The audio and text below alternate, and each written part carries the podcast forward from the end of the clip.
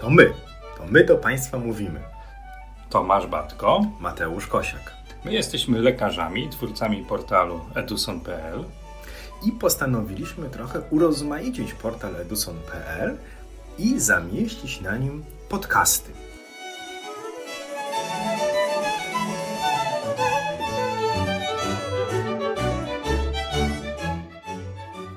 USG płuc jedno z najprostszych badań w ultrasonografii. Proste technicznie do wykonania, niezbyt wymagająca od obserwatora, od badającego gama obrazów, które mogą śmignąć nam na ekranie. A jednak, a jednak człowiek cały czas się zastanawia, czy czegoś nie pomija, czy nie ma czegoś trudnego, skomplikowanego, bądź czy my sami nie komplikujemy prostych rzeczy. Bo my nie do końca rozumiemy, czym jest ta ultrasonografia płuc, bo tak de facto my tych płuc rzeczywiście w badaniu USG do końca nie widzimy. Trochę analizujemy ten obraz na podstawie artefaktów i innych zmian, które teoretycznie są widoczne tylko wtedy, kiedy przylegają do opłucnej. I bardzo chcielibyśmy, żeby móc na podstawie tych kilku powtarzalnych obrazów wyciągnąć jak najwięcej z tej metody, poznać nie tylko konkretną jednostkę chorobową, ale też często czynnik etiologiczny. I w ten sposób z rzeczy prostych, jaką z założenia jest ultrasonografia płuc, robimy badanie niezwykle skomplikowane, skomplikowane, bo staje się równaniem nie do rozwiązania. My musimy sobie uświadomić, że obraz zapalenia płuc w przeskładkowym badaniu ultrasonograficznym płuc jest obrazem dynamicznym. To, co my tak naprawdę obserwujemy na ekranie, to de facto reakcje organizmu na toczące się zapalenie płuc. My możemy z grubsza podzielić sobie zapalenia płuc na te nasze ultrasonograficzne, dobrze znane, przebiegające z konsolidacją, z zespołami śródmiąższowo-pęcherzykowymi w okolicy tej konsolidacji, z nierównym zarysem opłucnej, z płynem w jamie opłucnowej i na drugą grupę, na te zapalenie płuc, które rozpowszechniło się w okresie pandemii SARS-CoV-2, śródmiąższowe zapalenie płuc. Mówię rozpowszechniło się, bo my jego obraz ultrasonograficzny znaliśmy już wcześniej i to wcale nie jest tak, że on jest w jakiś sposób, czy był patognomoniczny dla zakażenia SARS-CoV-2. I tu musimy też mieć świadomość tego, że te dwa obrazy ultrasonograficzne płuc, czyli śródmiąższowe zmiany zapalne i klasyczne takie konsolidacje zapalne nie mówią nam od razu i wprost o tym, jaki czynnik etiologiczny powoduje te zmiany zapalne, bo te dwa duże zbiory mają również olbrzymi wspólny podzbiór, który płynnie przechodzi z jednej infekcji w drugą w swoim obrazie ultrasonograficznym. Największym nieszczęściem w ultrasonografii płuc, jej rozwoju czy naszej próbie doskonalenia tej metody jest to, kiedy chcemy na podstawie powtarzalnych obrazów rozpoznać konkretny czynnik etiologiczny.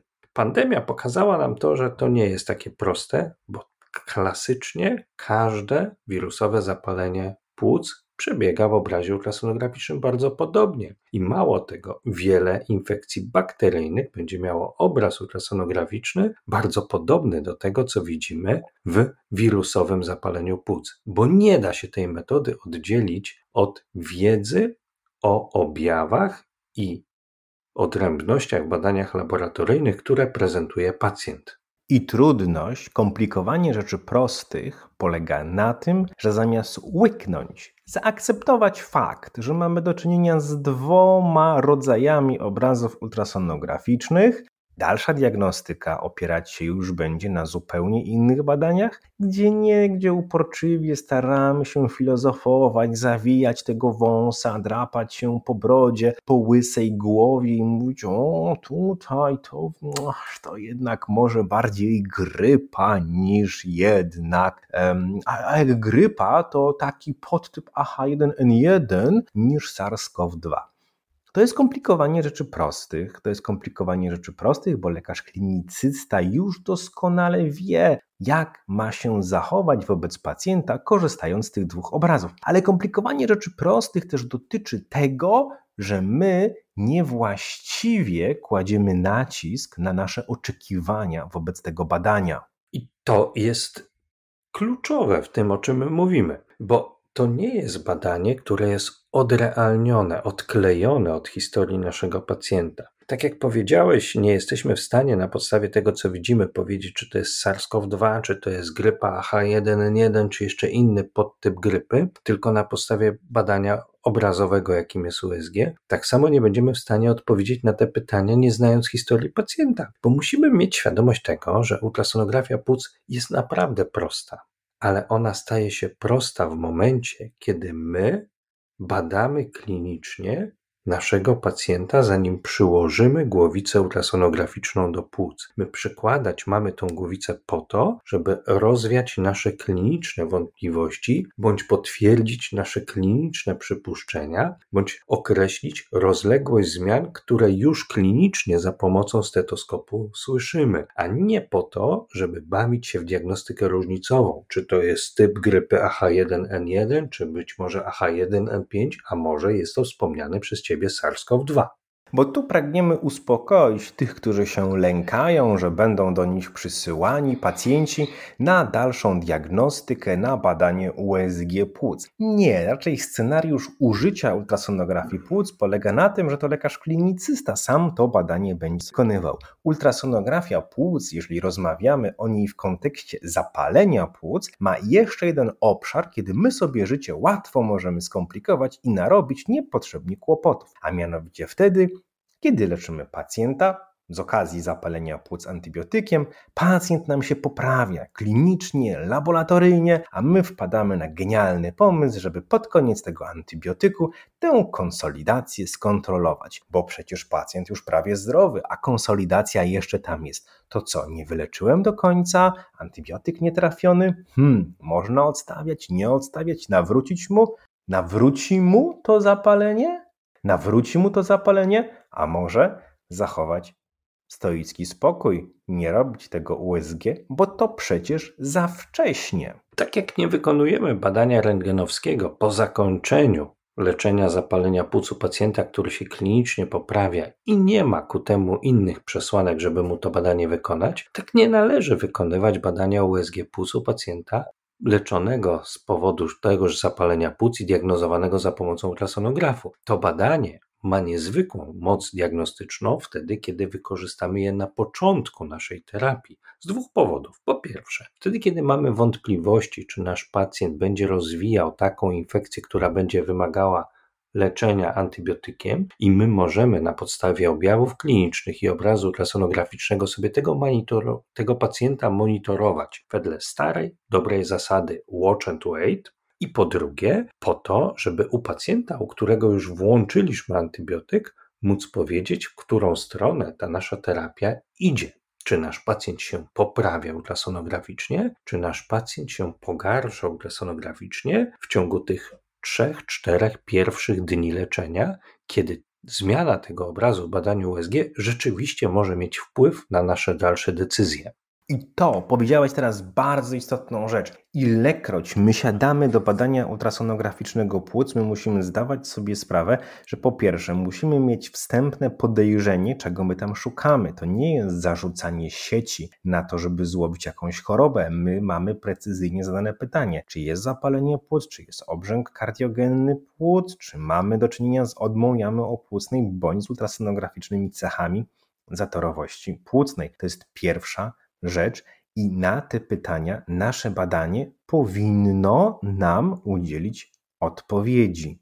Trochę taki, że tak powiem, gen pierwiastek skrupulatności w nas lekarzach może być, że będziemy chcieli pokontrolować za bardzo, zamiast grać i zachowywać się tak, jak zachowaliśmy się w czasach, kiedy to USG płuc takie popularne nie było, to nam dostarcza pewnych informacji, z którymi nie do końca wiemy, co zrobić. Ja myślę, że Przyszłość ultrasonografii płuc będzie polegała bardziej na rozpowszechnieniu tej metody oraz zachęceniu większej liczby klinicystów do tego, żeby z tej metody skorzystać. Na dzień dzisiejszy ma ta metoda pewne ograniczenie, a mianowicie co zrobić ze zmianami podopłucnowymi stwierdzanymi przypadkowo bądź patologicznymi artefaktami, które nie wiążą się z naszym wyjściowym klinicznym podejrzeniem, problemem. Jak się zachować w takiej sytuacji? U dorosłych takie sytuacje często mają miejsce i z tym problemem nauka musi sobie poradzić.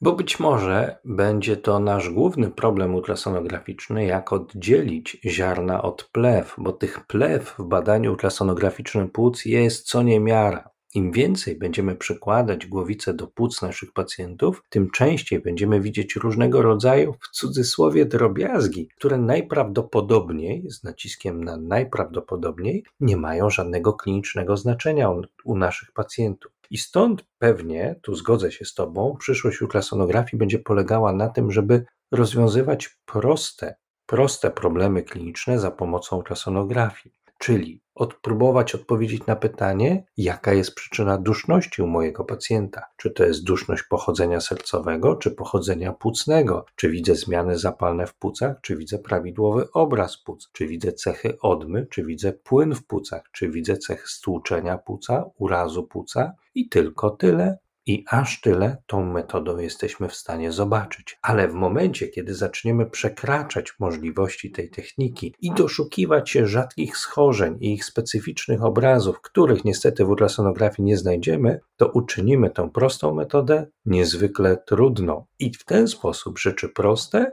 staną się, jak w naszym tytule, rzeczami niezwykle trudnymi. A żeby rzeczy prostych nie komplikować, to pamiętajmy o protokole kolejności badania. Nie pomijajmy okolic nadobojczykowych, nie pomijajmy okolic położonych w, w obrębie jam pachowych.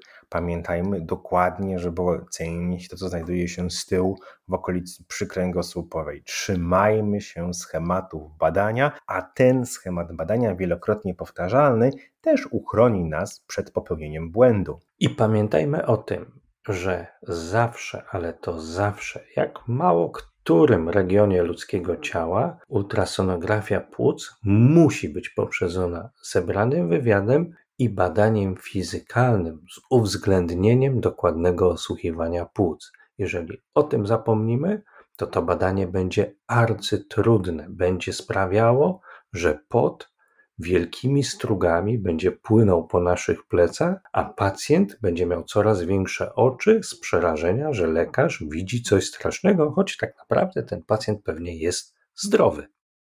I tak samo jak wryło się w naszych głowach, wyobraźniach to, że osłuchując klatkę piersiową osłuchujemy płuca i serce, tak samo niech nam się mózg przyzwyczaja do tego, że oprócz płuc w klatce piersiowej jest jeszcze serce i nawet jak nie jesteśmy kardiologami, to tą głowicą konweksową warto chociażby zobaczyć, czy nie ma płynu w worku osierdziowym, jakie są wzajemne proporcje poszczególnych jam serca. A tym z Państwa, którzy chcą, aby to badanie było rzeczywiście prostym badaniem i aby razem z nami zrozumieć, na czym polega tajemnica różnicowania przyczyn duszności za pomocą badania USG, polecamy też nasze spotkania online w naszych kursach ultrasonograficznych i polecamy szczególnie cykl płucny, który pewnie jeszcze tej jesieni bądź na początku zimy będzie miał miejsce, bo tamte tajniki, jak odczarować to badanie ultrasonograficzne, wspólnie będziemy odkrywać. Powodzenia, zapraszamy. Do usłyszenia.